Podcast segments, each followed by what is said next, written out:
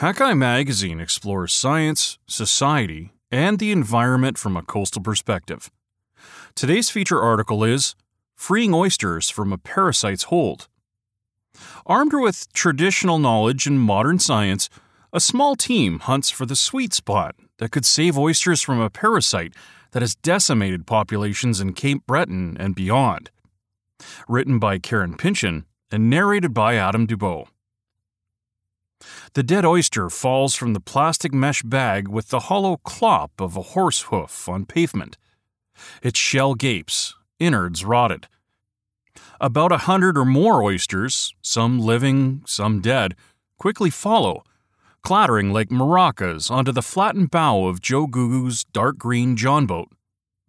Clad in a jacket with blaze orange sleeves and a ball cap with a moose on it, Googoo pulls a knife from his belt holster in one smooth motion and taps oyster shells with its curved tip as he sorts through the mottled pile.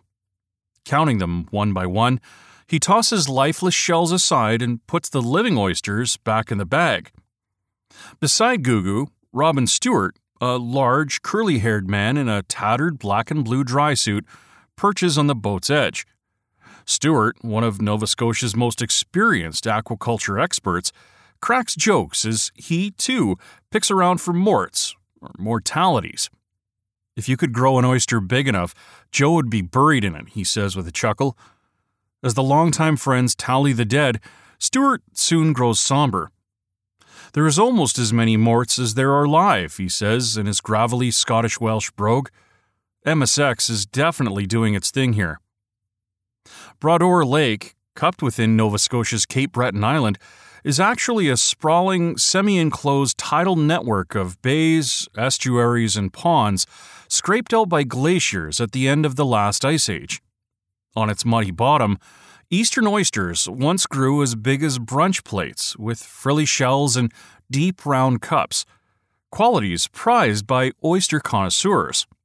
For decades, the Bras-d'Or oyster industry blended wild caught harvest and aquaculture Locals picked oysters from public beds, while commercial growers cultivated the shellfish in vast beds on the lake's bottom and transferred them onto floating rafts to await packing and shipping. Many harvesting families, including Googoos, are Mi'kmaq and have lived near the Bras-d'Or, which they call Pitupa, or to which all things flow, for thousands of years. While never a staple, Oysters are a fundamental part of Mi'kmaq food traditions and philosophy, with many families harvesting them year round for personal consumption. So, when the commercial oyster industry took off in the 1950s, many were well positioned to sell oysters for a living. At the industry's peak, estimates Stewart, more than 100 Cape Breton license holders, commercial and recreational, Mi'kmaq and non Indigenous, had millions of oysters on their farms, collectively worth millions of dollars. Then it fell apart. In the summer of 2002, a mysterious and deadly invasive parasite called multinucleated sphere unknown, or MSX, flattened Cape Breton's oyster industry. Within months, millions of oysters died, their internal organs devoured by the parasite. Mortality of infected oysters hovered around 90%, nearly all of Googoo's 400,000 oysters died. It was devastating, says Anita Basque, who at the time was fisheries manager for Potlotek, a Mi'kmaq community on the Bras-d'Or South Shore. Like many others, she grew up picking oysters as a little girl and bringing them home to her mother for a quick snack. She also helped Googoo's father sell shucked oysters, packaged in glass jars, at the Googoo family's roadside shop. Later, as a single mother, she supported her three children with money she made diving for and selling oysters before she became a bank teller. When Basque eventually took over as her band's fisheries manager, she met Stewart, who was already well respected in Nova Scotia's aquaculture scene and helped secure oyster leases for the band. A new oyster processing facility Basque initiated launched in 2002 with a grand celebration Within months, the industry collapsed due to MSX. I was so broken up, says Basque. My hopes and dreams for the whole community were squashed. Cape Breton oysters are no longer sold commercially. and the industry has been essentially dead for nearly two decades. Googoo and Basque, who both once held profitable leases, say their kids and grandkids have a hard time understanding their nostalgia. Now, in a last gasp effort to revive commercial oyster growing in the Bras a makeshift team of scientists, community members, and oyster harvesters is fighting to understand and evade MSX. Coordinated by Cape Breton University assistant professor Rod Beresford, theirs is a supergroup of sorts, relying on high tech devices, traditional knowledge, and elbow grease. It's a collaboration Basque calls true reconciliation. And what they've found so far could bring the Bras d'Or oyster industry back from the dead. On the group's second day of fall sampling, Beresford joined Stewart, who was paid for his on site work, and his lab technician, Cindy Dove, at a chilly beach on the north side of the Bras d'Or, far across the lake from Googoo's leases. Beresford avoids getting in the water if he can, so watches the two others scramble along the beach toward a buoy marking the site's four cages two floating near the top, two resting on the murky bottom. Beresford, who is also a researcher with Cape Breton's Verschuren Center for Sustainability and Energy in the Environment, marvels at what brought him to this moment. From studying a creature he doesn't like to eat to buying a black tie emblazoned with Save the Oysters for his PhD defense. Watching Stewart wiggle into his dry suit from afar, he confides that he's never been particularly interested in oysters, but he is interested in solving scientific mysteries. For decades, the origin and behavior of MSX has been a real head scratcher, says Beresford, although some scientists believe that the parasite first hitched a ride to North America in the ballast water of U.S. warships returning from Japan and Korea after the Second World War. Scientists first identified MSX in Delaware Bay, south of New Jersey, after it wiped out thousands of oysters there in 1957. Within decades, it spread, infecting oysters from Maine to Florida. On how the parasite made it to Cape Breton, Beresford says there are two theories. It arrived either in ballast water or via an infected oyster introduced from farther south. Viewed under a microscope, MSX is almost a perfect circle, like an emoji or face, he says. When eaten, it's harmless to humans. But once MSX infects an oyster, the parasite quickly starts to consume the creature's soft innards.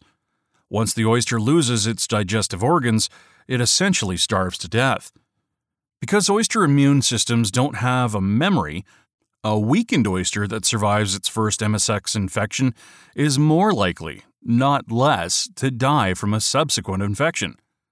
As Beresford pondered the puzzle of the Bras d'Or oysters, eventually connecting with indigenous knowledge holders including Googoo and Basque, he formulated his theory. Perhaps the lake's muddy substrate, the soft bottom that nurtures those gorgeous shells, is exactly where MSX lurks. And perhaps certain specific salinity levels and temperatures, which vary as wildly as the lake's diverse bays and inlets, either help or hinder the parasite. If he could keep oysters alive just below the lake's surface, he speculated, maybe he could prevent them from catching the parasite in the first place and eventually revive the region's oyster industry. It was an ambitious proposal predicated on a simple experiment. With Stewart's expertise and cooperation from leaseholders who had held on to decades old government plots, Beresford and his team chose a dozen test sites across the Bras d'Or. Googoo, who, after MSX hit, had figured out how to grow thousands of oysters in a protected bay for his own consumption, collected spat and 24,000 native oysters for the project. The team packed cages with 500 oysters each, zip tied temperature and salinity loggers resembling large black glow sticks to each one, and then sank two to the muddy bottom and floated the other two near the surface at each test site. Then they waited. Stewart's work counting dead oysters and taking samples on that misty morning with Googoo on the Bras d'Or will provide the first glimpse of whether or not Beresford's theory holds. At two of the sites, oyster mortality at the bottom hovers between 40 and 60 percent. Yet only a few dozen of the oysters floating near the surface have died. The difference, Googoo says, validates what he's been insisting all along that oysters can survive in the Bras d'Or in the right locations. Beyond the promise of reviving a culturally important Mi'kmaq tradition and a critical component of their lake's ecosystem, the project is also an act of amity. Basque later tells me that working with Beresford's team has been refreshingly devoid of the condescension and sidelining she often experiences from non Indigenous academics and so called experts. Standing beside his boat on shore, Googoo, who claims he's too old for politics or bureaucracy, says he feels the same. They'll listen to me and my ideas, he says, surveying his oyster lease. I'm the one out in the field every day, not them. He taps his knife against the shells, listening for the hollow, disheartening clunk of another dead oyster. Beside Googoo, Dove, Beresford's lab technician, scrubs barnacles and debris off a temperature logger with a toothbrush. Recently, says Stewart, the expensive devices have been disappearing. They may have fallen off, or, as he suspects, been stolen or vandalized by disgruntled non Indigenous locals or bored teenagers. We're going to have to put cameras out, he says. In recent months, Mi'kmaq fishers across Nova Scotia have exercised their legal, federally protected moderate livelihood fishing rights by catching and selling lobster outside of the non Indigenous commercial season. In late 2020, protests erupted in violence and vandalism along the province's south shore, and Stewart says similarly hard feelings have been felt here. Frequently, Beresford feels questions about his work from other university researchers who say they admire the trust and camaraderie he's earned from his Mi'kmaq collaborators. Basque often hears the same thing, but is baffled why others find the relationship so elusive. It all comes down to respect, she says. Although his team is behind on analyzing tissue samples, the testing facilities are currently backed up due to COVID 19. Beresford is optimistic that he's close to pinning down the sweet spot of temperature, salinity, and depth that would protect oysters from MSX. He believes oysters grown near the surface, where temperature and salinity often vary widely, will have the best chance at survival. Other areas hit hard by the parasite, including parts of the United States, could then use the findings to revive their own industries. Most importantly, Beresford says, it means their team is getting closer to helping people like Googoo and Basque realize their long deferred dream of reviving the Bras-d'Or oyster industry, backed by science and hopefully built to last. Find more coastal news and stories from Hakai Magazine on our website at www.hakaimagazine.com. All of our feature stories are part of the Hakai Magazine Audio Edition podcast, which you can subscribe to through your favorite podcast app. If you've enjoyed this podcast, feel free to share it with your friends, and don't forget to like, comment, and follow us on Facebook and Twitter.